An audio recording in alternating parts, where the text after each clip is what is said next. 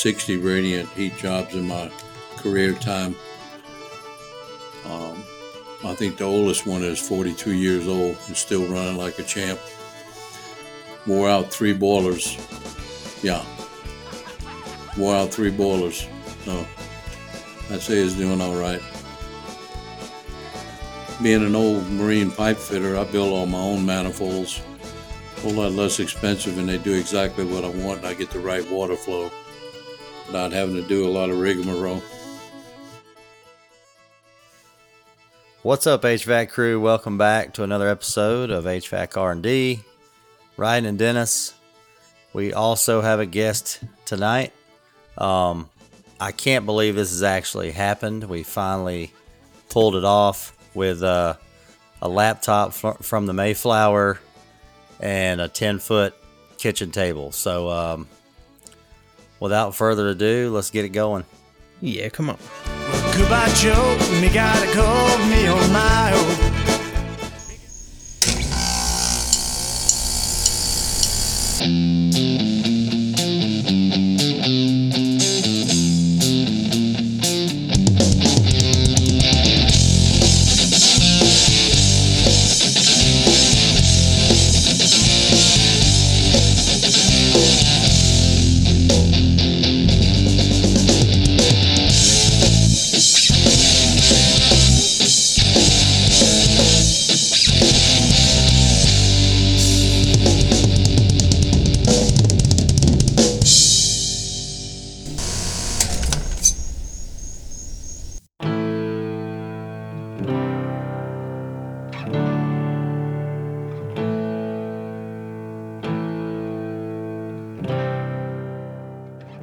So what's up, HVAC crew? Like Dennis said, welcome back to another episode of HVAC and R and D. Um, yeah, I was pleasantly surprised. We've got a fun show tonight that uh warms my heart a little bit. But uh, before we get to the intro, uh, don't forget to go check out the swag shop. Um, hopefully, you took advantage of the Happy 19 discount code. But if you didn't, then now you need to take advantage of the Rhydon 36 discount code. 9% off and free shipping for my birthday, everybody. Go out and get some hats. There's a few left, but uh, not very many. We need to we need to order some more. And then also please don't forget And- to follow us on Instagram, Facebook, and LinkedIn. I'm getting ready to spam everybody's feed again because I have plenty more old episodes to still post. I got about the first 17 or 20 up there. There's more to go. And also, for any other info, you can always check our link tree in the bio of our Instagram. And uh, I feel like I need to Yeah, have still some don't have long, a- drawn out intro for this. I just wasn't even prepared Well, for it. Well, it's off the hip, man. You gotta. Uh, it is off the hip, man. This is a big deal. I was gonna let you have this one. This is so. this is a show I've wanted to do since we started this two years ago. We talk about him all the time. He probably doesn't know all the stories I've told, and I'm sure I'm going to get payback tonight. He's pretty But, uh, famous in Canada too. By he's the way, he's very famous in Canada. He He doesn't just know doesn't that, know it.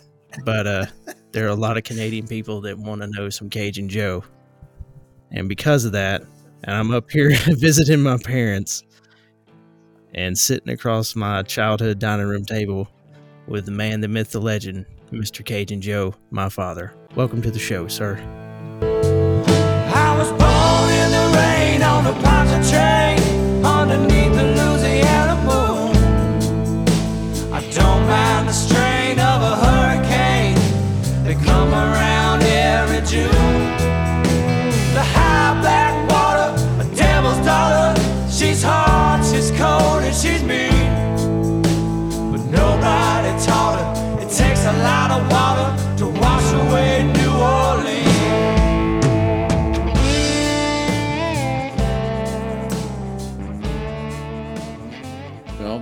It's a pleasure to be here, son. Now I get to get a little payback myself. Oh, here we go. Oh yeah, he's got. Of course, now you got to consider I started this child in the HVAC uh, industry when he was five years old. So he learned to start picking up the trash on the job sites, and then little by little, he learned how to put in ductwork. By the time he was 11, he was pretty good, well trained duct installer. Uh, enough that uh, the adult males that would be working with in the summertime on jobs, and my son would tell him, You know, that's not right. Dad's going to make you take it down. First thing they tell the kid, Look, kid, you're too dang young to know what we're doing, and you don't know anything. And then in, in I walk and take a look at it and say, okay, take that down off the wall. It's all wrong. And they said, well, your son said the same thing. I said, why didn't you listen to him? And they said, well, why not? I said, well, consider the fact that he started in this business when he was five and he knows how to design ductwork. So, uh, how many years have you got experience doing this? Well, I've been doing it about a year. I said, well, maybe you ought to listen to the kid. He knows something. There you go. So, yeah, we're but gonna have over the to. years, he's gotten better. He's taught his dad a few things too. I was gonna say I got I've got some questions myself that Rhydon's not prepared for. That's good. Let's hear it. jotted down. well, first we got to go into we got to figure out what we're drinking here. Rhydon, you want? Well, we got to start with we got to start with Cajun. What you drinking? what you drinking? Sweet drinking? tea. There you go. Now he did enjoy a beverage at dinner, very similar to this Nope. one, except it was the draft version. So Cajun Joe and I drank Hitchhikers at dinner tonight, and I'm drinking more Hitchhikers now. well, I had to break out the uh I had to break out the good stuff for tonight's show. Oh, would So it happen to be have some- peaches in it? No, it does. No, I didn't finish that one off. Cajun Joe is a uh, yeah peach I brandy pickled maker peaches. as well. Yeah, nothing like That will, uh, peaches. I don't need any more hair on my chest. I got to quit drinking that peach brandy. That stuff. Uh, actually, my neighbor across the street, he loves it. Um, it looks like a science project in my little mini fridge down here, though. Those peaches in there. No, I broke out some uh, some Willet bourbon tonight on the rocks. Nice. Just That ought to help you last- sleep. Oh yeah, well, yeah, it's uh, it's gonna be the only one I have the whole show. So Well, then just sip slowly.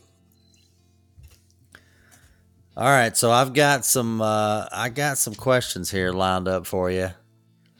I, Sock we, to we're gonna have to get into. Well, first of all, you don't have to go in in too much detail, but what do you uh, what have you gotten into just here lately, just work wise? Just catch up. What you been up to? Well, we're putting in a lot of mini splits. You're not letting Chris put them in, are you? Oh yeah. Well, it, you know, there are certain things that have to go on. I got to say a lot for Chris though. He came to work for me eight years ago, and he had worked for two previous HVAC contractors. And uh, what they would do is pile a whole bunch of stuff on a truck and say, "Here, go install it." He came to work Right. for me, and I'm putting him on the first job with my installer, and I hand him a blue diag- uh, a diagram or blueprint of how I want the, the duct system installed. And the first thing out of his mouth was, What is that for? I said, It's real simple. if you put it in like I've designed it, it's all going to work and we got a happy customer. If you do just what the hell you want to do, it's not going to work. Oh. So- Uh, so then later on, we got to talking more. And after the first year he was with me, we always have an evaluation. And I sat him down. I said, Well, tell me about what you think you've learned. He said, First of all, he says, I was surprised when you had me a blueprint of how you want everything installed and telling me how much air is going to come out of each one of the holes. He said, Most hmm. everybody else just piled the stuff on the truck and said, Go put it in. He said, and I didn't have the first inkling what I was doing.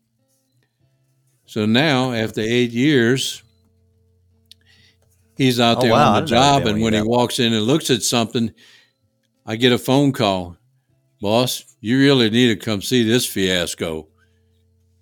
so I get the chance to go out Oh, I and can see. hear him saying that. So that's a good thing. So he's learned quite a good bit about airflow and duct design. Because I think you can He's take pretty to any, sharp with uh, troubleshooting too. yeah, he's really getting good at that. So Yeah, he's the biggest thing is you can take the worst piece of equipment in the world and put a great duct system on it, and people love it. And take the best piece of equipment and put what most guys are doing now is putting crappy systems, and people hate the system, they hate the equipment, and they hate you. And, oh yeah, uh, duck duck work uh, can uh, kill your whole that's that's the answer to the business, biggest your problem. name. That's right. You know, we're looking at one right now where we just quoted. They got a five ton unit on it. It's supposed to be supplying a whole wing of a building, and uh, it's able to push the air just about halfway. And uh, the unit has given up the ghost. And another company came in and said, "Oh, we can put a three ton in here, and it'll do just fine." And I'm saying, "Yeah, the five ton has been struggling just to get it as far as it's getting." three tons not going to work. But uh, we'll see what happens when the people decide on what they're going to do. Uh, So you are you do you get called for second opinions or do you come behind some stuff that's pretty new and they've just given up on the other contractor and you got to take the it on? time. yeah, just about all the Well, time. you probably there can't be too many. How many how many companies are up there that you run across? Three or four or uh. I'd say in our area, we probably got about eight Okay. that work in the area. And then there are some from out of the area that work in the area too. Right. We got Well, and some I'm sure com- you've seen more and more coming over just because so many have been pushing to build business because he got so slow for a while. I know you're seeing more and more people you haven't seen before, I'm sure.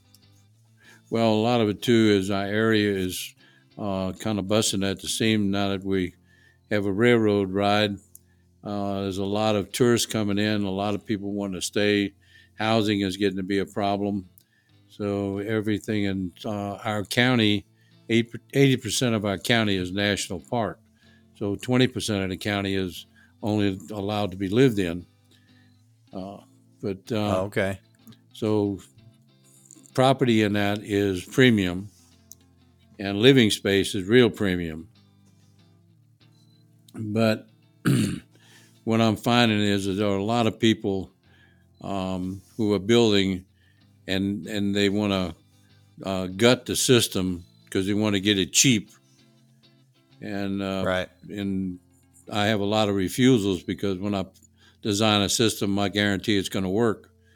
And uh, oh man, you're just too high. I said, yeah, but think about it.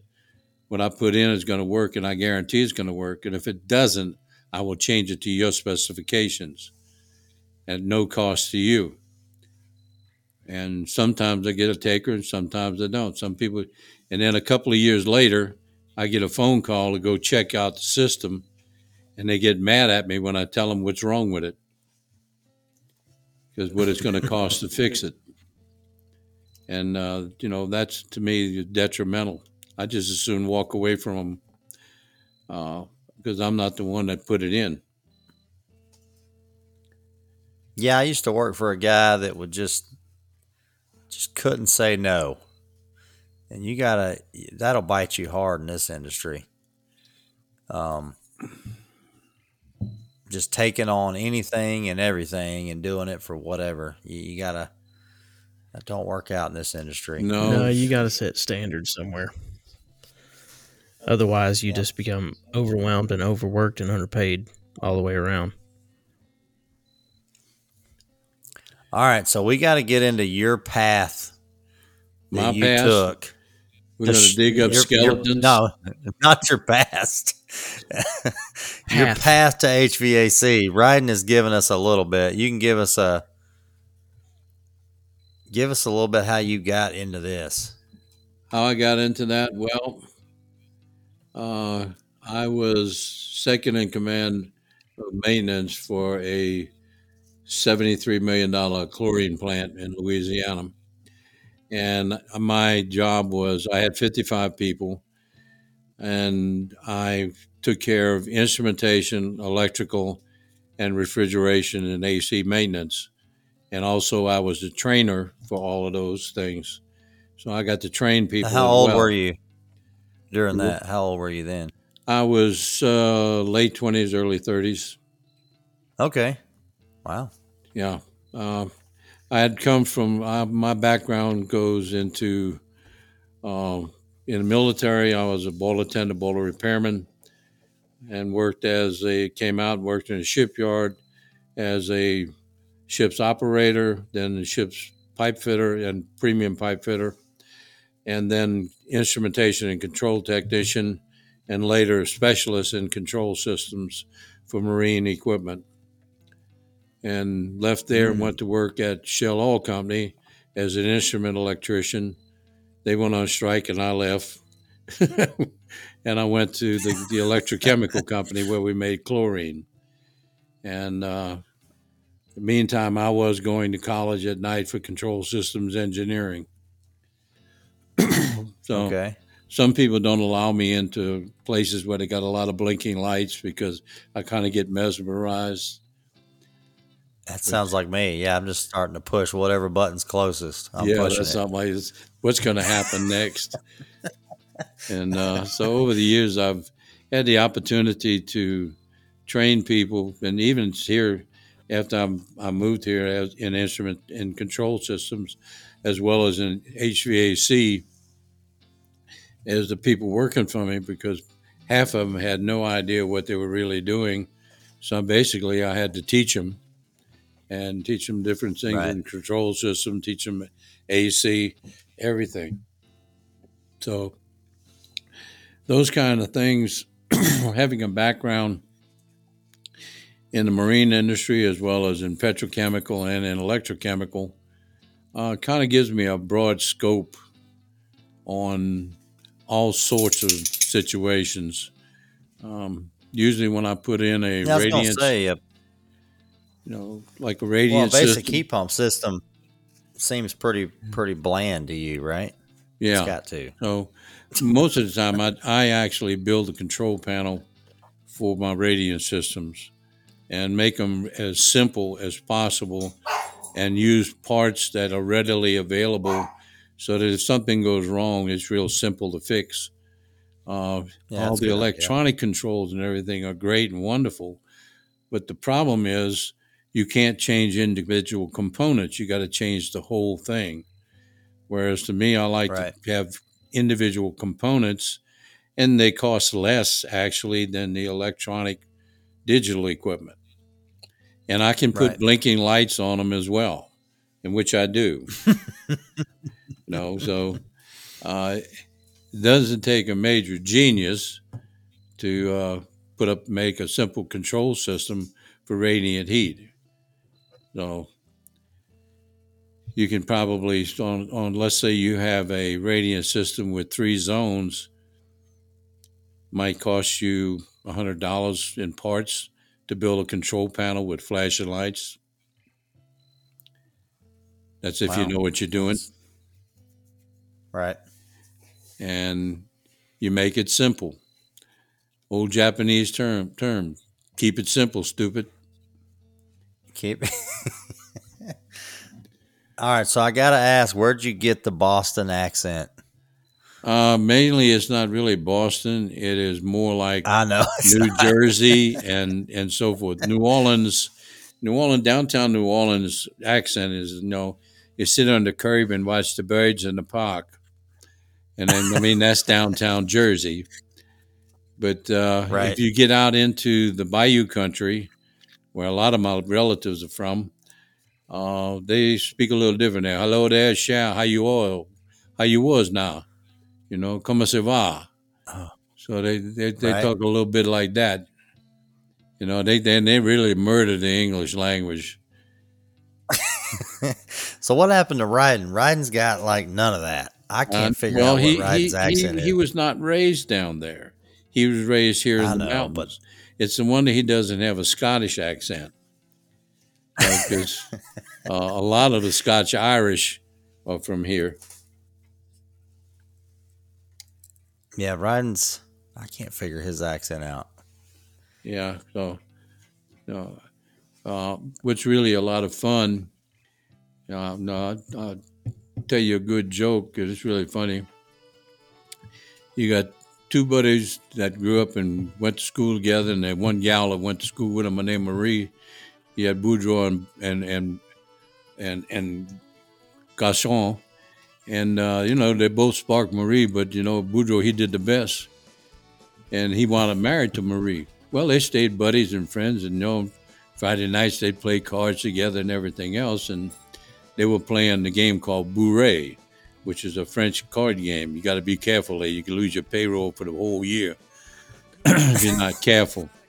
But uh, you know, they were playing cards, and Boudreaux said, "You know, I'm gonna get up and go in the kitchen and get some more pop with the foam on top, and some more popcorn." You know, and so he said, "Okay." You know, so about that time, you know, his old bourgeois, he's sitting over there dealing the cards. He kind of dropped some on the floor, you know, and when he reached down to get him, he take a good shot of Marie's legs, you know, sit back up there and shuffling the cards. You know, Marie chère, you got some of the best looking legs there is. Yeah. She says, "Yeah, I know that." He says, sure, would like to pass a closer look at them. Yeah. So she said, well, you know, you come by with a hundred dollars tomorrow afternoon, maybe that could happen, you know. So boy, the next day, you know, boy, here he is, knock on the door, and there he is, got that hundred dollar bill. Well, they went into the room, you know, they passed a good time. About that time, you know, Marie said, you know, you better get out of here because Boudreaux will be coming home from the shop. You know, it's going on four o'clock. So man, he take off and get out of there. So, you know, Boudreaux come home and she's washing dishes, looking out the back window and everything. And Boudreaux come in the back door behind her and say, Hey, Marie, how you doing, babe? She said, Doing fine, Boudreaux. He said, By the way, did my good buddy come by here today?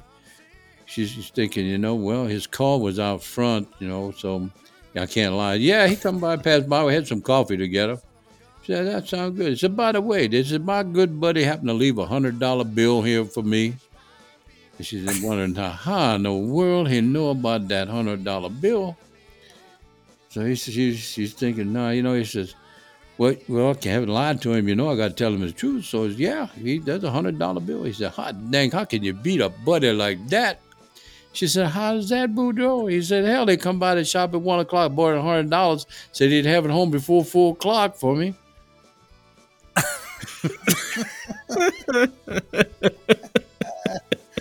Oh my gosh. Oh my. That ought to get you going. Oh, oh, my man. lord. This is what I grew up with, people. You wonder why I'm Yeah, I mean, up. it's like literally, literally Joe just like morphed into a different person. Well, I mean, you got you got to look at life in different kind of ways.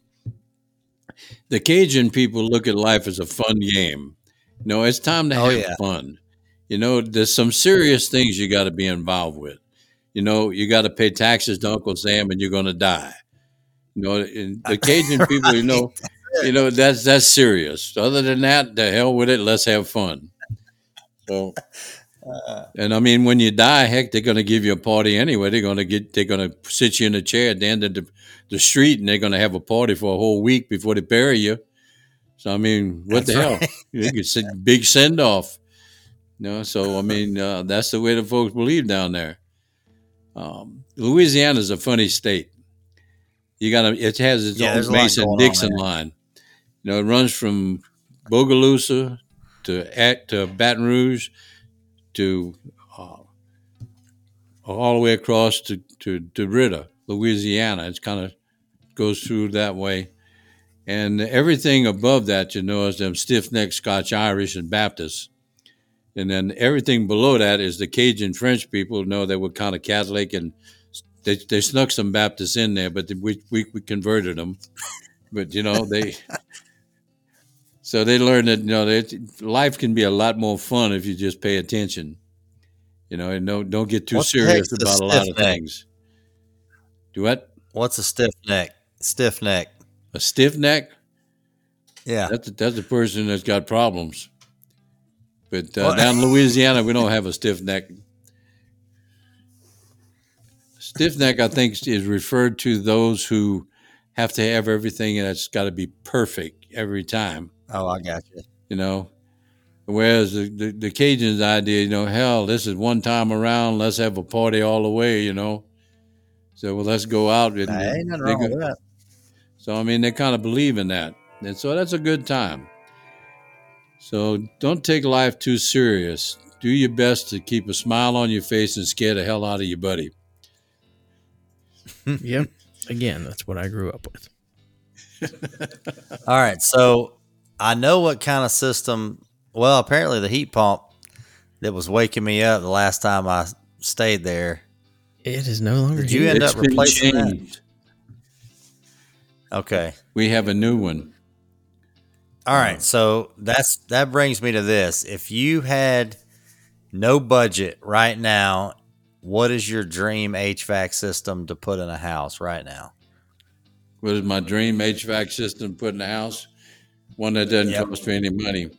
No, he said if you have no budget or No budget. budget. no budget Okay, at all, no you can do whatever you want, unlimited. Go to town. What do you do? Yeah, if you if you were building a new house right now and you were going to put something in it, what would you put in it? I'd put mini splits. The reason you would I do put- mini splits everywhere.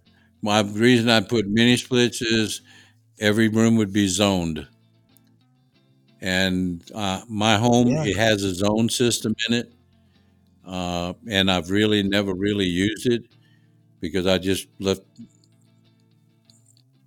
It was okay to Is it install when I did it, but uh, no, everything is is zoned. I just when I hooked it all up, I didn't like the way it was operating, and I just put one thermostat upstairs and left it. Oh, okay. I didn't know that. And I've put in a lot of zone systems.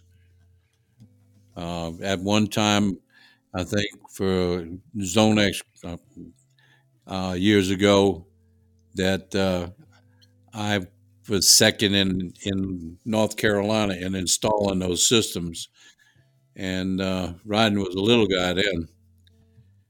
Yeah, but uh, Have you ever messed with the pneumatic zoning, with one one, which one?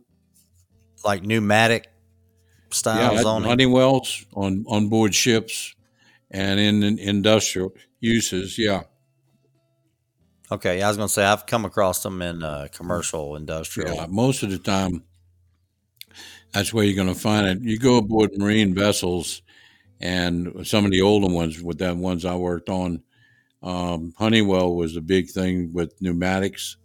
Um, Hmm. When they were all set up and working right, they were perfect. They were- they were very good. And uh, in the marine industry, you're going to use uh, steam coils and hot water or cold water coils for your heating and cooling. Uh, one of the things okay. I was amazed at when I worked at Shell Oil Company was their uh, maintenance building. Uh, you could uh, boom up a 125 foot boom inside of the maintenance building, and Jeez. the it covered two city blocks, two big city blocks, and they actually air conditioned it with steam and water. And what they used was an induction, an eductor system. Now, I don't know if you know what an eductor is. Uh, if you remember in No. high school, one of the experiments in science is you had a Coke bottle with water and a straw, and you blew air across the top of the straw and it sucked the water up. Right? That's Yep. the eductor principle. So if you take high pressure steam and build a jet to where you can have water in a sealed container and pull a vacuum on that water, the water will boil at a very low temperature, which in turn removes the heat and your water is chilled. So then you have chilled water that you can air condition with. Uh, They also use So that. what? I mean, they.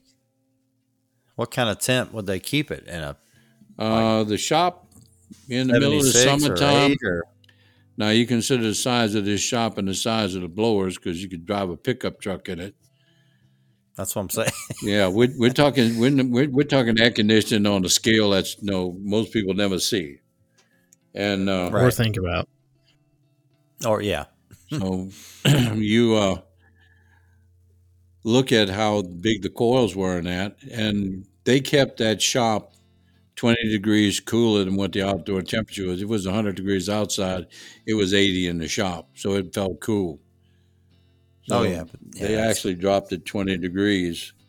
And in the wintertime, they used the steam through the coils to heat the place. So it was always comfortable. Right. What's your thoughts on geothermal? You feel like it's trying to make a comeback? uh, I got I certified on geothermal way back in the 90 early 90s and Right. uh, geothermal is really good the thing about it is it's so expensive uh, Yeah, I've been the- seeing there's some crazy rebates on it. Like yeah the I think the- up north they're giving like Well, we fifteen hundred used bucks have- a ton. We used to have some really big something like rebates up here, which I think is what caused us to do some of the like ground loop ones that we did before. I know we did that one where close to the Yeah, but is the cost now back back Yeah. to normal or is it still high? You know, I mean, Well, you know, uh, sometimes it depends on where you have to put the system. Um, I went up, I guess, about mm, 15 years ago was one of the last inquiries I had for geothermal, and it was up on the side of a mountain over in uh, Haywood County. I remember that and one. The only place that I could put a uh, like a big vertical heat exchanger right? or a Straight down? transfer was in the driveway, and I had to dig two three hundred foot wells, you know, put the coil in and then seal it. And by the time we were finished with what we were doing to put it in there, we were looking at about twenty six grand to do a geothermal for the man's house, who happened to be in his uh, late fifties. And he looked Yeah. at me. He says, "I'll never get the full benefit of this system, will I?" I said, "No, sir, you won't. You'll die before you get your payback." I said, "That's the way it works." I said, "Unless you can get somebody to subsidize it and give the, pay for half of it or more, uh, and you pay for the whole shooting match, you'll never benefit from it." So Yeah, always- geothermal is good, and it is Oh, yeah. very efficient. Um, I've done several of them over the years. I've had some that use use spring water because they had a tremendous spring coming out the ground, and they just pumped the water from the spring right through it and right out the other side back into a creek.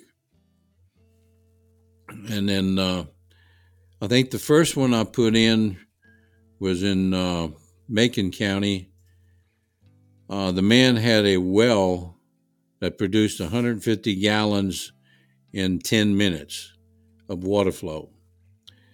And we just needed like nine gallons a minute to put through the Right. system to operate it and didn't have to put it back in the well because he had so much water.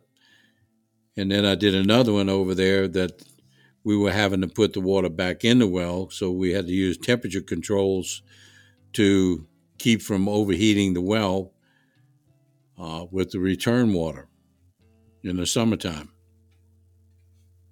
And then in the wintertime, Yeah, we ran into that- that same temperature differential with cold water. I just felt like the SEER ratings were getting to the point, you know, cost versus hey, the SEER ratings you're getting now and the cost to put that system in versus geothermal and the cost to put that in. I mean, if the It doesn't even rebates are out sense anymore, there, hardly. Yeah, I mean, if the rebates are out Hasn't there, I guess. while. Well, the thing about it is, if you look at the high efficiency uh, equipment versus the high efficiency equipment of geothermal, if the installer has really done a good job of designing his ductwork, um, you can really be real close. Right.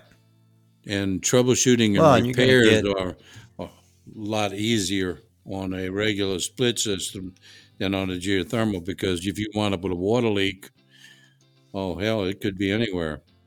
Well, and I've I've only quoted maybe four or five systems that were geos since I went to wholesale. I've sold three or four, and half of them ended up being a pain in the rear end, or I ended up having to go back and try to figure out how to support someone we had sold one to in the past with a sales guy that didn't know what he was selling to a contractor that he had no business giving it to. I know there was Yeah, a, there's usually only a couple in each town, right? That are no, there was there was a guy that put one in a brand new dairy down on the uh, North South Carolina line, maybe two hours outside of Charlotte, in the middle of nowhere. And they put the ground loops under the parking lot. Sounds like a good place for So on top of that, they weren't buried deep enough. They were too close to the parking lot. Where they paved it, it was just sucking heat down on onto it. and the system was already no, way be- undersized for what it was going to be used for anyway, and it never worked, ever. That's that's why they have schools for that. Yep. Because if you can't design your correct water flow on your your late your uh, heat exchangers, uh, it's never going to work right. And uh, no. There's a lot going on there. You can the thing screw about up. it is, if you, the biggest thing about here where we are uh, in Western North Carolina, from uh, four feet down to 300 feet, it's 55 degrees Fahrenheit. It's not going to change. It's always going to be there. The Right. Earth heats about 300 feet of the Earth's surface. I mean, the sun heats about 300 feet of the Earth's surface with standard radiation from the sun. After that, then you're dealing with the core of the Earth. But um, a lot of people don't take the time to study what they're doing. They just read a book and say, "Oh yeah, I got this," and they haven't got a, a, an idea of the technical side of it uh, and installing it. Uh, I've got a good friend who did a lot of that out of Asheville and was very successful with the geothermal systems, but only because he was a good engineer. And the systems he put in were very viable and really worked and were not hard to troubleshoot. I think Asheville is a pocket of geothermal, Yeah. from what well, I'm and there's hearing. there's a couple of pockets of a lot, a lot of money in Asheville, and those people have have the ability to afford that kind of system too. Right. Yeah, I mean, it, there's uh, if the rebates there, if, it makes sense of a young homeowner or something like that, I guess. Yeah, I'd say Um, a, a young homeowner building a house for the first time would go to geothermal or to radiant, uh, or, or the combination of the two. Um, could really uh, put in a very good system that would be good for many years to come. I have a good friend that's a, a builder who's retired recently and just become a, a house inspector but I enjoyed working with him when he was building a house because I could always count on a house that was square. Everything was where it was supposed to be. And when we put the system in, he worked with us to make sure that we got the thing balanced where it would work right. And I convinced him when he built his new home to put radiant heat in his basement. And Mm. after his first winter in his new home, he called me up. He said, Man, am I glad you convinced me to do that. I said, How's that? he said, My heating bill is way down. He said, That concrete, once it's warm, he said, it's radiating up all the way to the second floor in my home. He said, My heat pumps that you put in don't, don't work very hard at all. Now, So, Speaking of Radiant, I had a short conversation with another one of our Canadian friends uh, day before yesterday, and he was putting down a Radiant floor system, and I'm watching all these new floor systems where they just snap the pipe in place and just roll it down all perfect. And all I remember is yeah I had to lay down wire and zip tie it perfectly to well, whenever we did radiant you know. Systems we, I think the last, the very last time we did a radiant job in where Sapphire, it was the other engineer's house, the engineer that was from England. I think that was the first time we used uh, the snap in. yeah, the snap plates, yeah. floor. But before that, it was always uh, zip tying it to wire mesh Well, guess what's in That's my why new Joe workshop? said it was. Uh, radiant floor. Yeah, but Oh, it's really? hooked to the, the concrete grid Yeah, with zip ties.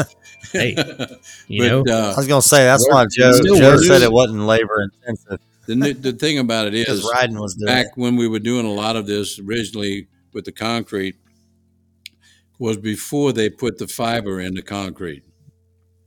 So you had Oh, to have the reinforcement mesh in your concrete. You still put down the two inch board, but then you had the concrete mesh, and you would attach your tubing to the concrete mesh, and then you would pray that whoever the concrete guy was, he wasn't using a pitchfork to move the, the grid around when he was doing it. Uh, they did that on my Yeah, because they got to pull the grid up. yeah. Yeah, They got to kind house of pluck it. has a both radium ways. floor that we've never been able to use. Yeah, and that was because they were using these little pitchfork things to pull the grid up. What I didn't realize that they would have standoffs that you can put on the grid that holds the grid up at two inches, so that you don't have to do that. Mm. Um, I've got a friend right now that's building a house at 4,300 feet altitude, and we're going to put in a radiant system in it, and he's using uh, the standoffs, but he wants me to put the um, tubing directly on top of the insulation, and then he's going to use the standoffs on his grid because he wants to have a grid in his thing. So it'll still work and, it'll still heat everything. Uh, he's planning on pouring about a six inch thick slab. Mm. So once we get that mass warm, it's going to stay warm a long time. And you just have to tweak it a little bit to keep it that way. And So that's a pretty high altitude. Where's he at?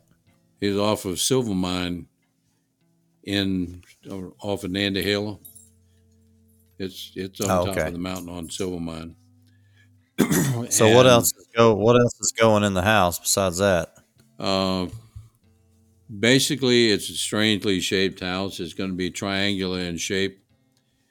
Uh, so figuring out the square foot area was fun, and also figuring out how to put my grid in it was fun. But I've got it all figured out, and I've got it drawn out and laid out, so it's going to work quite well. We're using a uh, a ninety plus. Um, uh, re- re- Rheem hot water heater to heat the water for the house, but also using it to go through a heat exchanger and heat the water for the floor. I don't like to get my water for the floor any hotter than 110 degrees. And you get start getting up around 130 degrees, you're getting up close to an expansion point where your concrete could pop and crack. You don't Okay. you don't want to do that.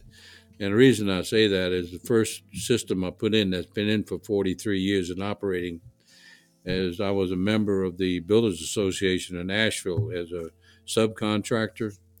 And the gentleman that owned Southern Concrete happened to be there, and I was trying to find out information about the concrete as to when or how stressing it and everything else, how temperature worked on it and all. And I got to talk to him and he explained to me, he says, uh, concrete is always wet, no matter how well you seal it off. Also, that you don't want to go above 130 degrees on that slab because as soon as you do, you're going to pop it, it's going to crack. So he said, why don't you stay between 100 and 110 degrees on your slab?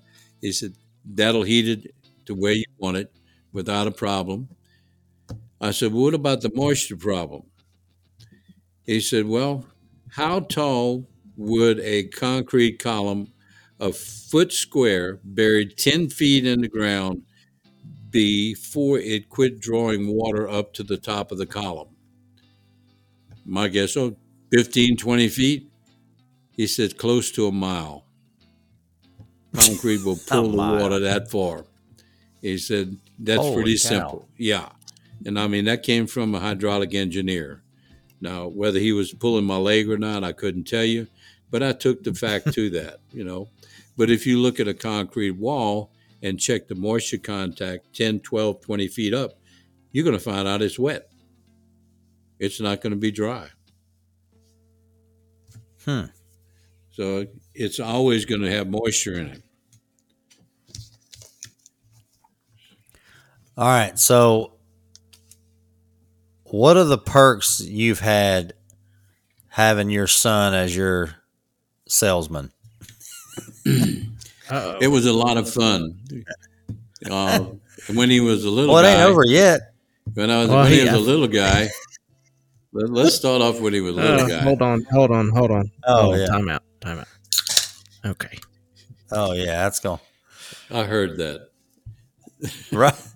I hope so. Anyway, when he was a little guy, what I'd do is I'd take him with me to meet the people, the homeowners, and I would leave him to entertain them while I drew the went through and measured the house and drew a plan of the house before I'd go back and sit down and talk to him. So he got to learn to communicate, and which was good. And Right, uh, I wish I'd had a little a little Rhydon when I was selling or doing tech support. Here, you go in here and just talk to them. Yeah. So you know, and you, It you won't hover over your you. thing, and uh, so anyway, as he grew up, he learned how to um, address people and so forth. But in so doing, he also learned that how important it was to get a feel for the people as to what made them comfortable. You you have to, if you don't ask the customer what temperatures they're comfortable at or how they like things to work and so forth, how are you really going to design a good comfort system just off the you know just shooting it off the cuff? You know, you can design a standard system and just put it in there, but if you understand how the people feel about temperature and temperature control, you can do an even better job. Yeah, I think uh, you know homeowners know what they want. Sometimes they're terrible at explaining That's explaining it. But you know, I've I learned over the years doing service calls that you know you start out, you run in there, you get out of school, you run in there, and you just ask them where the thermostat is, and you just start doing your thing. You don't even want to talk to them, right? But then as you get older, you're like, I'd sit in there and have a ten minute conversation with them. You know, what has it been doing? What have you seen it do? Is that you know And the lady of the house probably hear knows more about it than the husband. Yeah. The one of the best uh, job site visits I've ever had. I think I've told it on this show, where we they've had, you know, four or five techs go out. This poor homeowner's got a brand new ninety six percent furnace, not keeping up. It's uh, you know, thirty five degrees outside, and it just will not heat the house. So I finally go out there as a you know a tech rep, and uh, the the tech's like, uh, "You want to go into the house?" And I said, "Well, no, I want to go in here and talk to the homeowner." He's like, "Oh man, you don't want to talk to that guy." I'm like, "Yeah, I want to see what he's you know what he's got to say." He knows. I mean, he lives here. You know, right. he knows what he's doing. So we go in there, and he's like, "You know, I go to bed, I turn it down to 68 so I can sleep. I get up, I turn it to 72. And, uh, you know, this guy's in his 70s. He turns it to 72. Gas heat, probably a 1,800 square foot home. And he said, at 10 o'clock, it's still not 72 in here. And I said, well, that ain't right. You know, you should be roasting in here by then. Hell, in 30 minutes, you should be hot. And, uh, Yeah, especially with gas. so I said, well, I said, well, something ain't right. So that's the one where I went, opened up the crawl space door, and the heat hit me in the face. And uh, I looked at the tech and I said, man, it sure is hot, hot under here. And he just said, yeah. I said, it sure is hot in this crawl space. He's just like, uh, okay, what are you getting at? I'm like, there's a duct loose somewhere under here. It is not. It's 30 degrees outside. It's 72 in this crawl space. Hell, I want to go work in that. He's one. like, he goes, damn. He said, you know how many people have come out here? Of course, it was a low crawl, and I said, look, I'm not crawling all over there. Y'all put this in, I said, crawl around there, take you some screws. You got a duct that fell off somewhere. He gets back there and he goes, Yep, here it is. it was a 12 inch supply that just fell off the plenum. God. You know, the old sticky, sticky collar. Nobody put a screw in it. You know, they stuck it there and left. And uh, poor, that poor guy's heat was just going. They've done a good job of heating the world. Boy, they've checked. They checked everything on that system: gas pressure, static pressure. You know, the drain, and the And damn everything but the ductwork. fell off. Yeah, I drove two hours for for ten minutes of crawling around in a crawl space. Yeah. Yeah, I did Well, a church years ago uh, in Whittier, North Carolina, and uh, took my radiant camera with me. And when the system came on, you could see the streams of heat along with the bats coming out from underneath the church. And, and uh, Critter story. you know, you, Critter you- story. you know, alert. Yep. you know, the, the bats were in a good place. They were warm, but uh, we had to cut a hole in the floor to make our own access to get underneath there. And during the daylight hours, and uh, sent two of my techs down there to take a look at it, and they come back and said, "Boss, we ain't never seen that many eyes anywhere." Because they were Oh, looking with a flashlight. There must have been a million bats Yep. underneath this church. The guano Oh, was about six inches deep. And uh, I said, Well, they want us to fix this. How I said, Well, not get us a smell that in whole the lot of heavy, heavy plastic.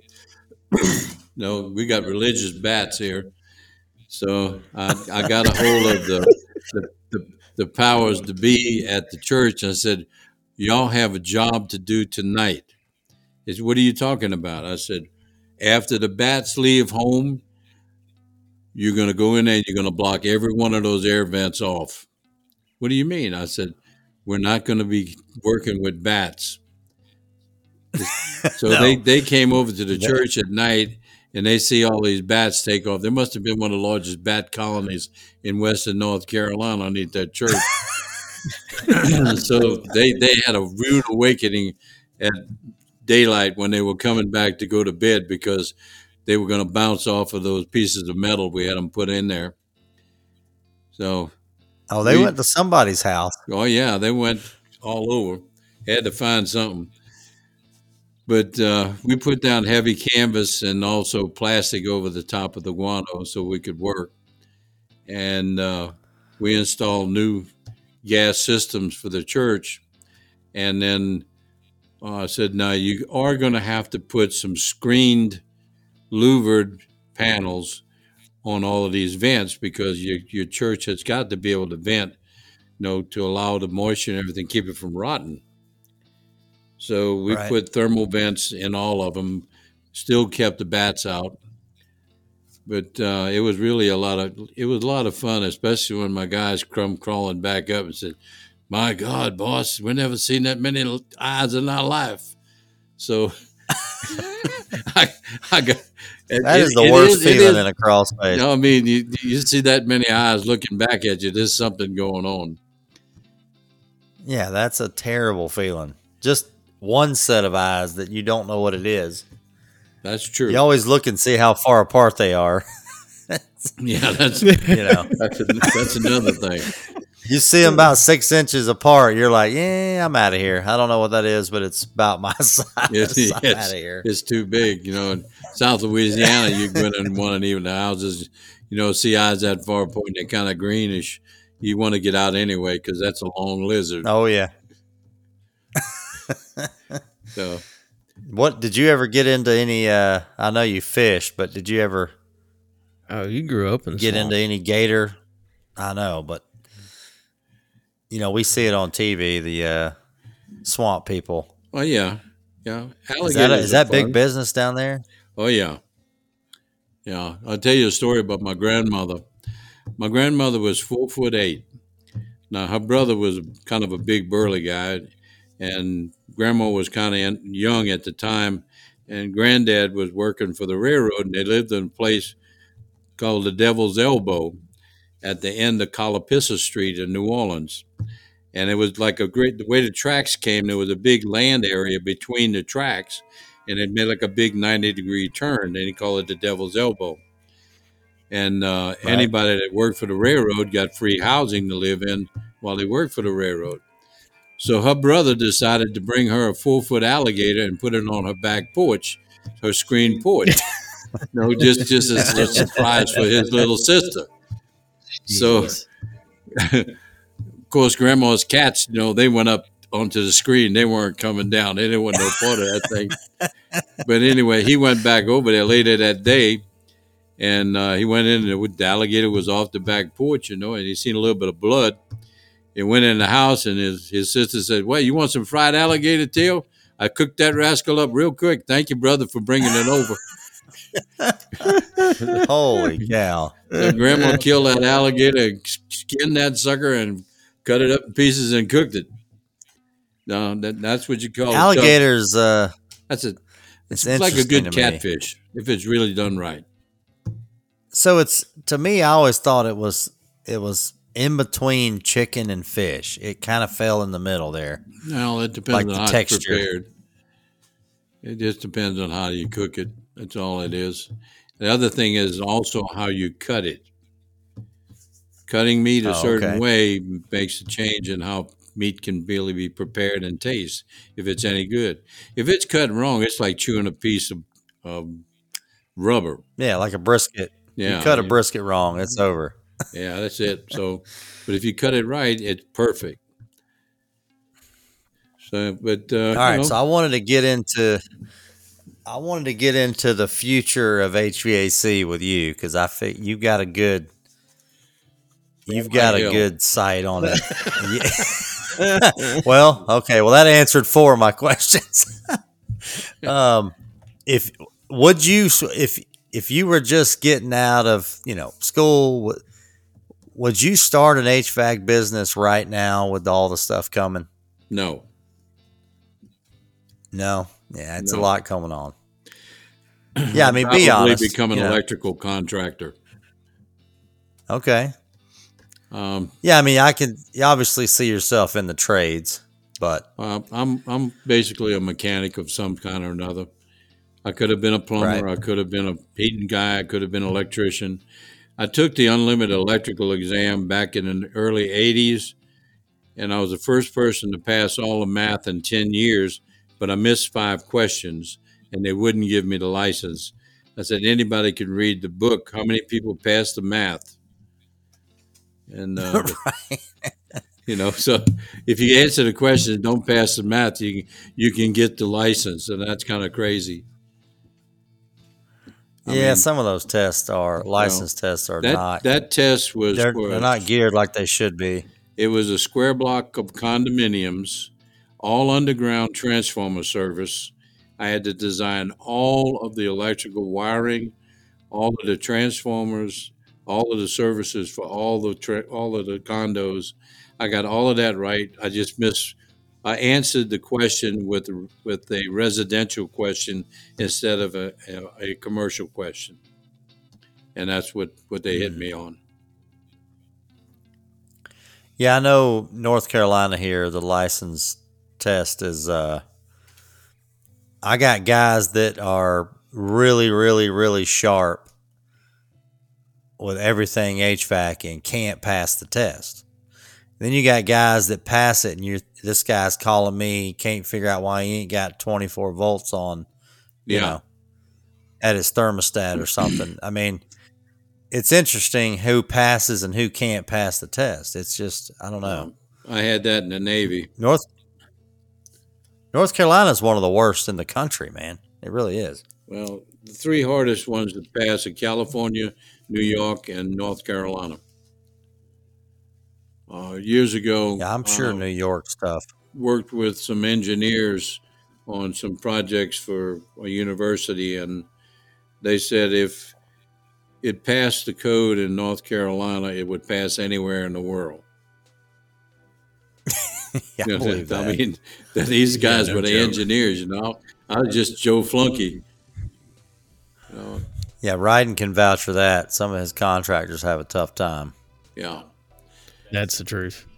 I get asked to help guys with loads way more than I ever imagined that I would as a TM. Um, Well, yeah, you go down one state and nobody cares if you got a load or not. Yep. Yeah. running a load or or getting a getting an electrician to connect your whip to the unit. I mean, yeah. you know, in Georgia, Which- man, it's the Wild West. I was gonna say, like- how long did it take for them to introduce that, like limited electrical for you to connect your own whip? Didn't they do that in what early two thousands here? Um, somewhere in the late late nineties, early two thousand. but if you take the exam, you just will take the, the limited electrical exam. It's it's basically the same exam. Um, having been in charge of electrical components and so forth for a major electrical using factory or plant, whatever you want to call it, and working with a lot of high tech engineers who worked with NASA that came to work at our company. Um, no, I walked when I worked at that company. I walked around with a calculator in my pocket all the time because we were always constantly running into situations. When you have a plant that cranks up and uses one third of the electrical power in the state of Louisiana, you're using electricity. I was getting ready to Oh, say wow. you need to tell Dennis how big um Hooker was where you worked in Taft. Hooker was a half a mile wide and a mile deep. Little plant. Good lord. And uh, we had uh, four different plant. sections. We had four different sections. The old plant in the front was 600 tons of 100 of the 92, let's see, 98% pure chlorine in 24 hours, and about uh, 800 tons of 50% caustic soda, and about 400 tons of 75% caustic soda. The next plant was trichloroethylene, perchloroethylene, uh, solvents for electrical cleaning and so forth. Then we had bromine, bromides we produced. Then we had an area of about, uh, well, it was a half a mile wide, and I'd say about three city blocks across. And you came to our chlorates plant, and chlorates is another chemical used in the paper and pulp industry. It's very dangerous, and people need to really respect it a great deal. And then they built the new uh, 815 plant that I worked in when I was second in command of maintenance in that plant, and we made 815 liquid tons of chlorine, 90, 98 to 99 percent pure chlorine in 24 hours, and uh, 1,500 tons of 50 percent caustic soda. So now, is caustic soda a byproduct of creating chlorine? Is that how that happens? All right, to produce chlorine, you really use a sweet salt brine. When you use it with sweet salt brine, you pass DC current through the brine. As the DC current goes through the brine, it releases two atoms one's hydrogen, one's chlorine. Chlorine goes negative, hydrogen goes positive. Hydrogen we were burning off in torches on the plant until we put hydrogen burners in our boilers I designed a control system for the hydrogen compressor that the company uses now worldwide on all of their, their hydrogen compressors. And what what was really funny when we were building the plant, uh, my boss and I were in a trailer with three secretaries. He's one end, I'm on the other, and we wrote up all the spare parts for the whole plant. Uh, he took care of uh, piping and uh, machine parts and cranes and all that kind of stuff. I took care of electrical, refrigeration, and instrumentation, and wrote up all the spare parts for the plant there for that. And uh, took us about nine months before we started getting to where we could start uh, testing the systems in the plant. Uh, the uh, nice thing about it is, as we went through it, uh, our engineers who designed the plant live in New York, you know, which is kind of hill country, and we built this thing in a swamp, and uh, they put the sewage lift station 14 feet into the ground in a swamp. Now, what's going to happen with that? It's going to fill up with water when you have a good rain. And uh, the, Right. it so happened the, the startup night, the we had a monsoon the night we decided to start the plant, and I guess within about uh, three hours, everything went out on ground fault. And in the process, since I was electrical supervisor, uh, my job was to find the problem naturally. And so Yep. uh, I took my crew and I, we hit the main substation and tripped out all of the, we had like uh, 16, 13,800 volt breakers in that main subdivision, same sub-control center. We had four uh, sub substations in the plant. So what we did was we killed all of that, and we went to every one of those, opened every switch on everything. Since we had walkie-talkies, we could talk back and forth. So as we started putting power back into the system, we would start closing in breakers on pumps and different facilities of the plant. And then we got to the last substation, and we were on the last row of switches to kick in. And when the guy threw in the, the switch for the, the sewage lift station, we were out. So we learned that you know everything everything had gone to poop in the handbasket, right there, Literally. literally. so, so the and we and so when I went out to the sewage lift station, which had about a foot riser above the ground, and the water was a foot high, it was two feet deep at that point. So you know the sewage lift station was full of water. And uh, the next morning at daybreak, uh, of course, the rain had quit and the swamps had started to drain the water off. We pumped it out, and I was amazed. Uh, we had uh, Westinghouse explosion proof um, containers to put all, the, where all of the, mo- the motor controls were in. And when we unscrewed those and dropped them, the surge had actually eaten up the copper and the silver inside of it. So, And that fast? that fast one night. And uh, Oh, so wow. What we did was we redesigned it, put extensions on all of the pumps, put the pumps three feet above the ground. I'd redesigned the whole electrical system and put all of the main controls three feet above the ground, up above the ground, up so that everything was controlled at a point where we weren't going to get flooded out again.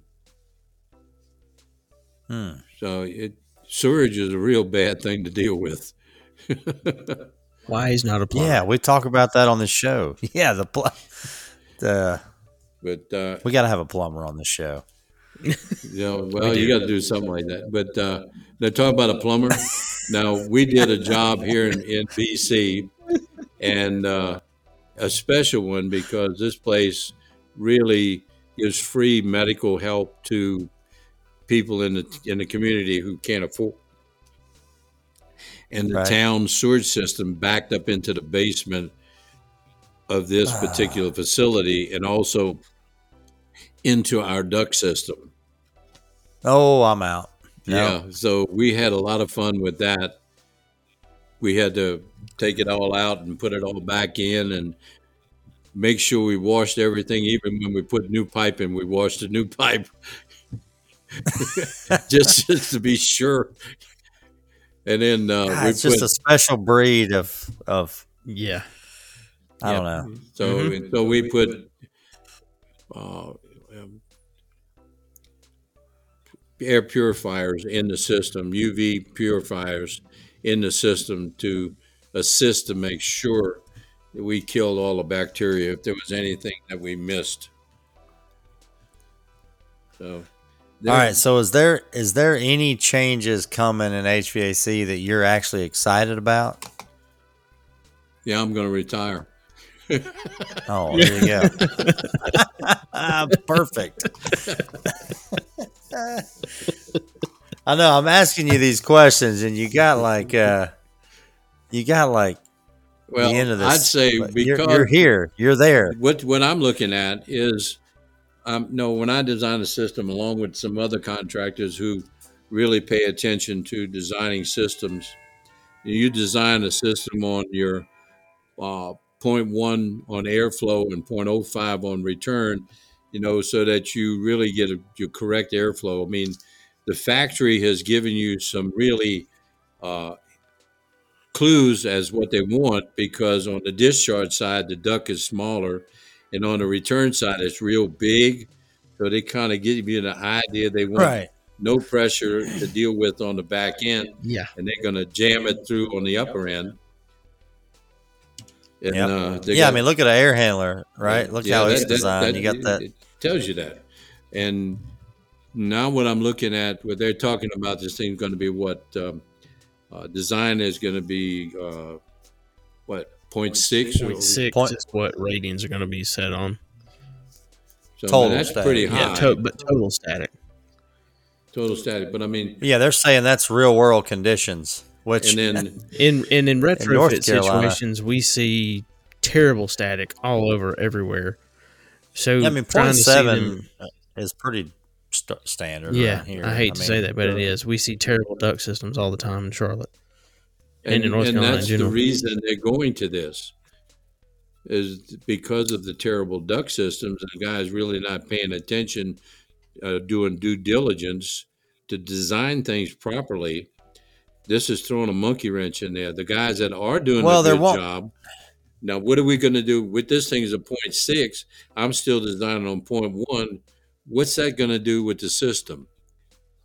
How's that going to that's Well, gonna, they're they're they're forcing the they're forcing the brands to get a to get 14 SEER or 14 SEER point two uh out of a 0.6 duct system. You know, in all these years, that SEER rating's been rated around a, a 0.2 yeah. point one, point two, somewhere in there, and they're forcing everybody. So essentially, this is just a fancy way of saying everybody's got to go up on their SEER. Um, but yeah, I'm with you. It's, now, uh, talking, I was gonna say, talking about duct design. Talk about when you went out west and were learning duct design. oh, Remember with you went, smoke. Yes, factory training when you Oh, had to no, build what it. Yeah, you were did telling was- about that. Yeah. Uh, no, I didn't go out west. I went to Charlotte to a special school that the dean of engineering from Oklahoma State University and their head That's why I thought professor and the head west. inspector from Oklahoma. They did a school. About 500 contractors attended that in Charlotte. It was two 12-hour days. Uh, I had just gotten married at that time, and uh, but I went to the class. My buddy who was a carrier dealer over here, George here, who passed away this past year, uh, lost a good friend. He and I were the only two contractors from over here in Western North Carolina that attended that class. And what was really nice, uh, I think it was Dr. Bose. That that was the gentleman that, like the Bose speaker, but it, wa- he didn't do the Bose speaker, but he was Dr. Bose. and everybody had a piece of paper on and pencil on their desk when they sat down. He said, "Draw me a duct system with duct sizes. Don't put your name on it. Just pass it up." They put it all in a basket. he had a God. complete plastic system of every kind of duct you want to imagine, and he could take a shine that up on a big screen and put smoke in it and show you what was happening to it. so we designed the duct system, turned it in, throw it all in the and so he would just reach in the basket and okay, and he'd show a picture of what the guy, whoever it was, drew it. You might hear somebody behind you or ahead of you saying, mm, that's mine, you know? And so when he would Oh put the- shit, that's mine. yeah. So when he would put the system together and put smoke in it, you would actually see the smoke swirling around inside the system and not even coming out. Oh, turbulent. Yeah. turbulence would be there, but no air was coming out of the vents, no matter how hard he was pushing it. And what little bit was coming out, and you'd hear somebody say, "Oh my God, no wonder my system don't work." You know, and this went on. this was going on for two days, twelve hours a day. You know, and and George and I are, looking at that saying, "Good thing we don't do that crap." you know, so but I mean, I walked away from there, and if I wouldn't have just gotten married, I would have moved to Oklahoma State and gone and gone to school with that that professor. I mean, I was that impressed. Yeah, that with what he seems like something I'd like. it was probably one of the best schools I attended, and it really enlightened me to want to do a lot better job. What I'd had was Well, at the end of the day, it's going to help you yeah, for sure. Well, a good friend of mine, Luca Healy, was a uh, heating and cooling engineer, and he worked for the folks that we used to buy York equipment from at the time. And uh, he was my sales engineer. And uh, I asked him one time before I attended that school, I said, Lou, how should I design my system? He said, if you really want to just do down to brass tacks, he says, design 400 CFM supply, 450 CFM on return. He said, you'll be in the ballpark. And really, if you use that term, you will be close enough to be almost perfect. Yeah. That's kind of where I was at. I mean, You just stay with the 400 on I your mean, you supply and 450 on return. You got enough air to feed your system. I'll never forget when I did a little, I did a little airflow class, um, and I had a. I'm trying to think of that furnace. It was a 96 percent Oh, variable about the one- speed. yeah, it's a 96V. Yeah, I don't know. Was it a three ton drive? I think so. Yeah, it was. Um, yeah, we would, you know, it was just a furnace. I'd plug it in, fire it up, and uh, I had the on the return side. I had it cut out of the side. You know, I had it on casters, Yeah. and uh, I just threw my, uh, I threw the lid to my tote that I brought all my stuff in. I threw it over the over the filter, and you'd hear the furnace ramp up. You know, because it's variable speed, Yeah. and it's it sees the static go up, so it ramps up. And I took a piece of paper and just laid it on top because I didn't have a plenum on it. And you could just lay a piece of paper on top, and it would just lay on the heat exchanger. Yep. And everybody would look like, why is there not any air coming out of that furnace? I hear it running. and I'm like, look, if it can't get in, it can't get out. And it's a really simple concept, but I swear it's just like you've Yeah. seen all the light bulbs light up when you when you did that when I did that. It's um and all I'm basically saying is look, man, all these all these returns around this town are struggling. Um if you just could get a little more return on the system, it would go a long way. No, it's terrible. Most of the sp- supplies are are in the ballpark, right? But the returns, man, it's the returns. I every job I went to were shy. Yeah. Well, uh, one of the most famous ones I found a lot of here in these mountains is they like to use the two by four wall. They drill about four or five two inch holes through the two by four and put a 20 by 25 filter grill on there and say, You got a 25 by 25 filter return. it's kind of crazy. Um, no, that don't work. my, my tech, my tech, and I went to a job that him and one of the contractors he worked for had installed. Lady was complaining that the noted system just wouldn't keep her house no comfortable. And so I said, "Well, let's go." When he would pull up the files, he said, "Oh, I helped so and so install this." I said, "Okay, let's go find out." Well, we went in. I started looking. Well, you know, got pretty good amount of positions as far as where the grills are for supply. Let's go look at the return. Well, I came in the hallway and there was a doorway right past the, the grill, but I, I looked at the grill. But then when I looked around the, the door frame, there was a commode on the other side. so I opened up the the, the, the filter grill, and sure enough, there was six two inch holes drilled through the two by four, and that was supposed to be the return for a three and a half ton unit. Yeah, that worked out. Oh no. So I explained to the lady she had an open staircase there. I said, you know, I can put your return underneath this staircase, and you will not believe how this thing will run. So Oh told- yeah, it's gonna be great. yeah, yeah, blow the curtains off the walls. But uh, you know, it you run into those situations, and that was something that used to be done in these mountains a lot. I mean, I'm talking all over when we'd go service, and I'd I'd see two of these grills on the on the baseboard, and I'd go down in and look, and you know, they got a great big duct there. But when I pull the grill off the wall, I mean, there wasn't enough square inch area to allow the air to return. Now I've seen that a lot in Georgia, where they you go in the crawl and you'd see, you know,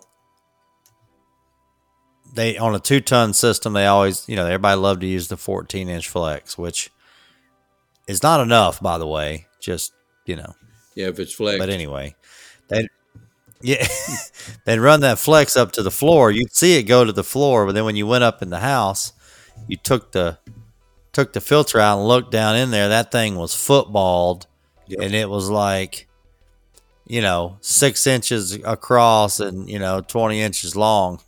I mean, it was, uh, and you could just hear it whistling, just just struggling. Uh, but you know, a giant twenty by twenty filter or twenty by twenty five on the wall, but you look down on the ground and you ain't got that. And so now watch what's going to happen. I'm going to pull the cover off of this unit, and you tell me what happens to your airflow. And you pull the cover off, and it, wow, you know. And then I said, okay, that's the problem.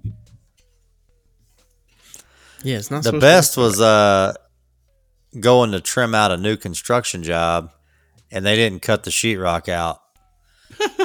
And you have no return at all. You're thinking golly why does this thing sound like this?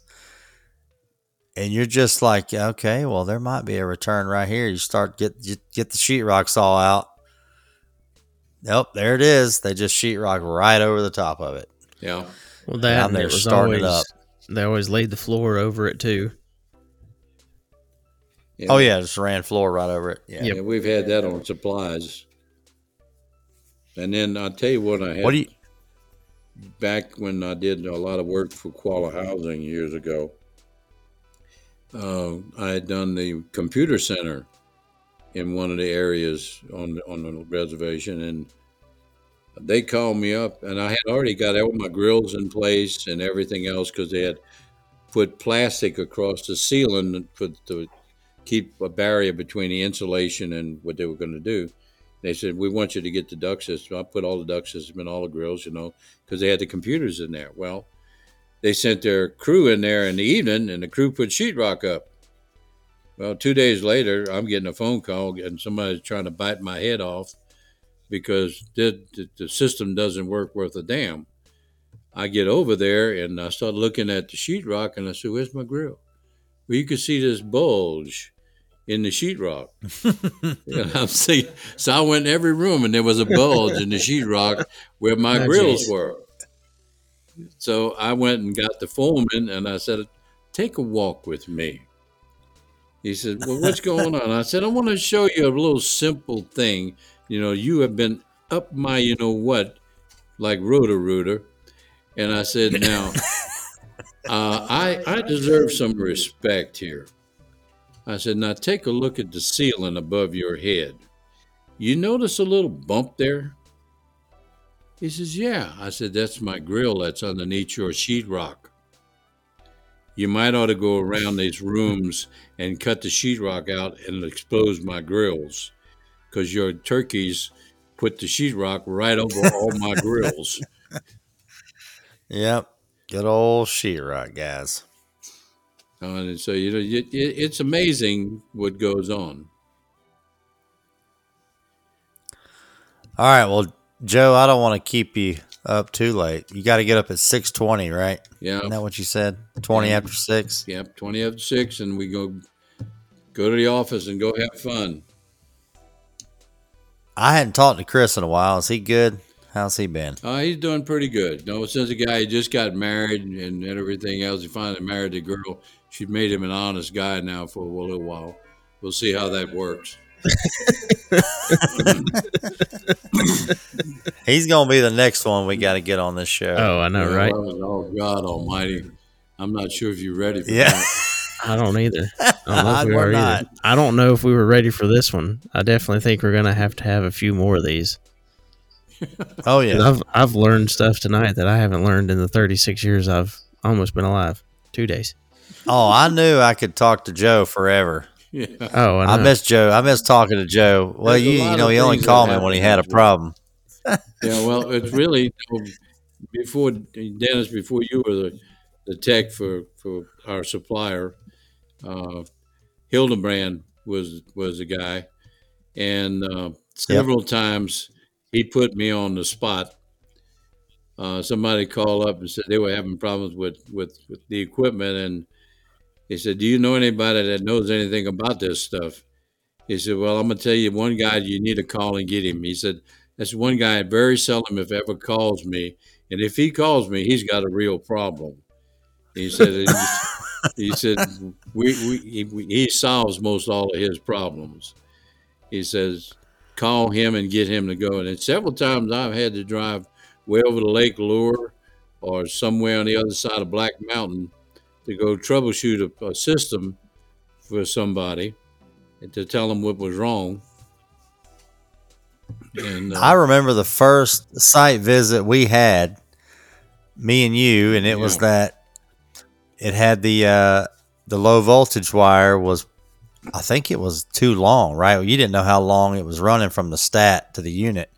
no, We were guessing hundreds of feet, and it was dropping voltage, yeah, and we just twisted them together. I guess it's still working. yeah. I hadn't Well, heard from you. sometimes, sometimes people don't realize that wire has a resistance, and uh, uh, I've been amazed that people run a thousand feet of number twelve wire and expect it to run on 120 volts when they crank it up, not realizing how much it's going to drop. It's going to drop eight to ten volts. Yeah, it's you know, when they start Right. it up. And uh, then the then well, and the low voltage is no different. Yeah. Uh, the old bingo center at Cherokee, uh, a contractor from out east uh, had uh, put in, I was a York dealer at that time, put in these 20 ton York units, but they never would all stay online, and it was 10 of them. And uh, they couldn't figure out what was going on. So I went. He said, "Can you go over there and do that?" Well, sure, I can. You know, there's- you know, whatever. You know, I'm a York dealer. You're a York dealer. You can save you the trip coming up here. You know, you're gonna pay me my fee. He said, "Oh yeah, no problem." So I went in there. and I started cranking up the equipment, and I got eight of them started. And when I started up the ninth one, three of them tripped on low voltage. And I said, wait a minute. So, okay, this is all three phase equipment, uh, 230 volt, three phase. So I said, well, let me try something. So now, when I started putting the, they had a whole bunch of air filters hanging from the ceiling as well. So I cranked up all the air filters along with the smoke eaters they had. I could only get four units to stay online. Anything else I put online, trip out on low voltage. So I went to the main power panel, put my clamp on amp meter on it, put my volt meter on there, and I started registering when it, we cl- closed the circuit in. Well, heck, man, voltage was dropping out the bottom, amps was shooting through the roof. I said, "Oh, this is good." So now I started checking the wire size. Went outside and I, I checked Oh. the transformer bank. They needed another two transformers to bring the voltage up to where they would have enough voltage to run everything in the plant. So I called the, the, the heating guy back and told him what I found. He says, How do you know that? I said, I worked in an electrochemical plant. I said, I know what it costs with low voltage. I said, everything you're losing is low voltage. It's not your fault. The electrician, whoever installed that equipment, didn't put enough service to handle the whole building. Right. So he went to the tribe, and the tribe got the uh, original electrical contractor, who didn't like me after that. I feel like when you say it like that, the guy goes down to like a TP to see the chief, right? Like, Yeah, well, I mean, you know, so he, goes and see the tribe. well, the worst part about it, his wife is owning is Cherokee and owned fifty one percent of the company. So I, I made I made him look oh, bad, and I'll just say HVAC contractor. So they they upgraded the, the service and everything. I called the power company. I called Duke Energy, and had them come, had their engineer come out, and I showed him what was going on. And he said, "Oh yeah," he said, "Absolutely." So I said, "Pass the word." So I called up my guy. He paid me, and you know, next thing I saw was that contractor was out there and had all kinds of trucks out there loading up, putting transformers in, running running some new lines into the building, and putting some new panels. So after that, everything Yeah, at least once a- fine. I was gonna say at least once a week. Uh, it was always in the summer f- for whatever reason, but um, somebody put in a ten ton or a seven and a half ton brand new package unit Yep. goes to fire up and uh, drops out and restarts. Um, starts a you know a delay on the low voltage, and they'd call me and say, "Man, this thing's brand new." And I said, "What's your voltage?" They're like, "Uh, it's 208, 230." I'm like, well, "Which one is it?" And they're like, "Well, it's, it's 230." I'm like, well, "What what's your voltage going to the unit?" They're like, you know, 216. I'm like, that ain't 230 volt. That's a 208. And the transformers in these units are set up for 230 volt from the factory, you know, because Yeah. it's probably more common. And, uh, you know, that 208, 230 with the slash there, the backslash, it's, it's one or the other. Um, and it's just enough, especially on the heating side. That inducer comes on. As soon as it goes to light, you got the low voltage on the, you know, you got all the safeties, and then you got the gas valve, and it would just restart because you'd have, I'd see 19 volts, I'd see 18 volts, you know, and it would just, uh, Ruud equipment does not like anything 19 and under. So it would start over Yep. time delay. Um, yeah, 208, 230, whatever it takes. Yeah. Yeah. That was the Yeah, he's he's reading he's reading nomenclature. He's not testing it That's with right. a meter. yeah. I mean, it, he's I got about 216. I'm like, well, that's not 240. That's that's pretty low. He's like, oh, it must be a 208 panel. I was like, yeah, it probably is. Yeah, he But I was glad to get that call. That's an easy one yeah you don't on a brand new unit. That's about the best situation you could have. That's for sure. So, what's the plans on the new on the new wood shop? Well, the new wood shop, I've got me a brand new bandsaw mill. I seen a picture of that thing. Yeah. I know. I'll have to send you another one. I looked at it for a minute earlier tonight. Um, my buddy Coley, who is the lead singer in my high school band, there's my teenage dirtbag story. Everybody, um, came up here. He came and went to dinner with mom and dad, and I hadn't seen him, and I swear, five or six years, maybe more. And he's not seen mom and dad in forever. So it was nice to get to catch up a little bit, but I walked him through the wood shop. Yeah, I gotta come. I gotta come check it out. It was uh in early, early stages when I was up there. Yeah. Well, it's nice now. It, it has that central air and heat. Also, it has a wood stove. Uh, And radiant floor. And a radiant floor, but I haven't hooked the radiant up yet. But I will eventually. Uh, But uh, shoot, I got enough waste wood. I can just burn that. It keeps the place toasty. I do love my my wood shop I had in Atlanta was uh I had a little wood stove out there. Something about a wood stove and a wood shop. Yep, For one, you got a bunch of scrap laying around all the time. that's it. Yep. You can throw in there. One there. way to keep the floor clean. Yep. all right, Joe. Well, All right, I'm we're definitely say, gonna have to do this again.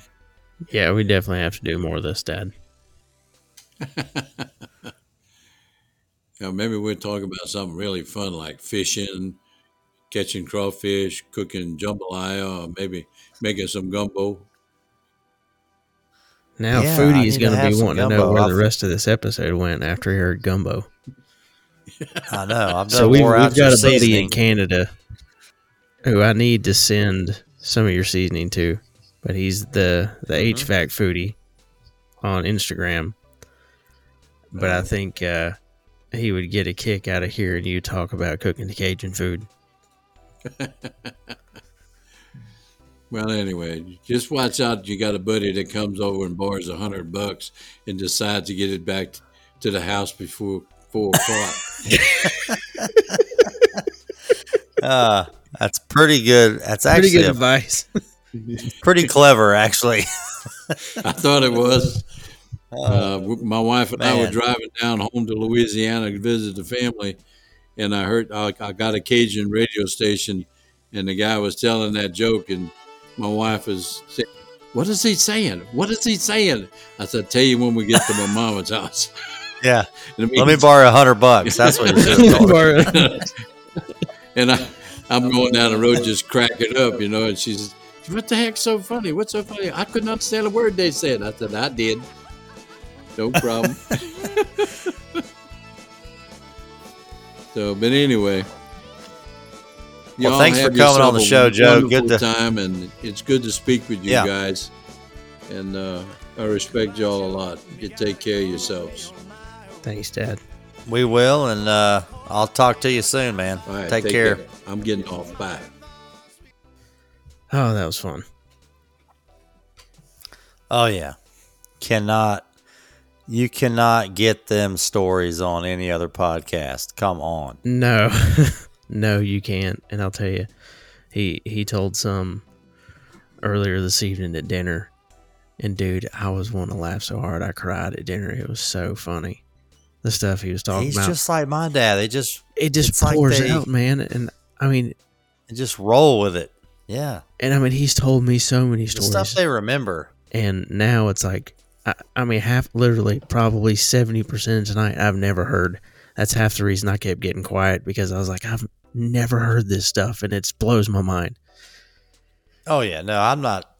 I I don't. I'm just gonna let him roll. You know, you got to just let him go. No, you can't stop that. And I mean, I listened to him at 81, by the way, everybody. He's 81 now. So when he was talking about working in that chemical plant, he was doing that in what the 60s and 70s with a pocket calculator. And it just blows my mind. Oh yeah. I mean, every time I listen to him speak about things he's done in life, he's he's even smarter than I ever knew the day before. Um, I Well, wish my brain that he- worked like you that. know, it's crazy.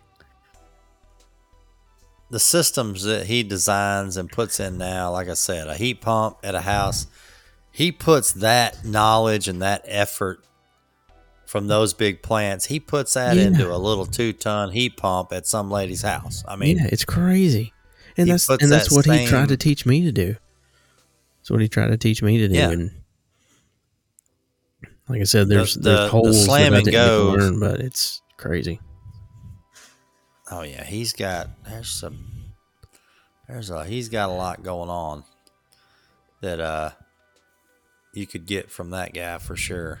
Oh yeah, we definitely have to do So a, I am a few repeats of this. I know you got to go to bed. Oh yeah. Well, I'm out of Willett, so uh I am. I didn't drink a whole bottle. I just had one glass, but I'm out of that. So I'm like halfway through a 12 pack. oh, that clock, I dude! That couldn't- clock is killing me. At least when he was I love speaking, it. he covered it a good bit. I thought it went off every hour. So Every, time it went off during the show, I'm like, "Holy shit! Is it midnight?" Almost. So it goes off, you know, on the hour for the amount of the hour, but it dings every 15 minutes to let you know you're hitting a quarter hour. It's old school. Every school time it went be. off, I looked at my phone like, like holy crap, because I'm used to like the church down the street. You know, you hear it on the hour. Yeah. Um, I'm sitting here watching him fix his But- morning coffee pot. His morning or his Oh, night yeah. routine is in full swing now. He's went out, he's getting the pumped. coffee ready. He's probably not going to sleep for two hours. His brain is going to go nuts like mine does every night. Oh yeah, he's he's got to wind down. Oh yeah, Well, thanks for listening, everybody. Hope y'all enjoyed that, and there's more to come. oh most definitely. And And uh, I know Dennis and I have kicked it around, but I'm seriously thinking about us putting some Cajun Joe's Bayou Spice on the swag shop. If you're interested, please let us know. Yeah. I will make that happen. we got to put it on there. We got to put that on there. yes, absolutely. Everybody I know around here has it in their pantry. Oh, I I, know. I know Foodie needs it. Oh, Foodie needs it. Got Coley when It's he was over here. I'll tell you one more quick story. Um, Coley has always been obsessed with my dad's jambalaya. So they were talking about it, and he's like, Joe, you have to teach me how to cook this one day. He's like, Well, Coley, he said, You want some jambalaya? He's like, I would love some jambalaya. He's like, Right, and go downstairs to the freezer. And he literally, there's an ice cream bucket full of jambalaya he cooked like a week ago that he froze some of it Oh, and he gave it to Coley, and I thought Coley was gonna have like the greatest heart attack of his life right there. He's like, "You were seriously giving me this?" And then, and then, so he's so Coley's standing there holding his his bucket of jambalaya. We'd already opened up an old choice, which is our band. I think you saw it, but we opened up that old bin that was down there Yep. and realized some of his like original lyrics were in there. So he was geeking out about that. So he's holding all our old band stuff in one hand. He's holding a tub of jambalaya in the other hand, and Dad opens up the cabinet. He's like, "Oh yeah, grab that uh that big green topped bottle up there." And it's this massive jar of ca- of his spice. And Coley's like, "You can't give me this." Oh. He's like, "Oh, I'm giving you this." I thought, I think Coley, I didn't even know what knew what to do with himself. He's like, "I've not seen you guys in six years, and like I'm leaving here with armfuls of stuff, like I was a high school kid in here again." It was funny. yeah, that's Dude, Yeah, my, my dad some of that made such there. an impression on so many people. It's crazy. Like my friends to this day just love him. oh, he's so easy to talk to, man. Like I said, when he would call me for tech support, we'd get the problem figured out, and then we'd talk for forty five more minutes. Yep. I mean, it's just you know can't get enough. All right, well, I hope you enjoyed it, everybody. once again, thanks for all the support. Yeah, and now, uh, now you know we'll why get I'm some as seasoning on crazy as I am. At least a little bit. You can't. yeah. My my Oh yeah, I got some. my uh, Cajun mountain upbringing. What in the hell? I know. All right, we'll see y'all next time. Thanks, everybody. Have a good night. Peace.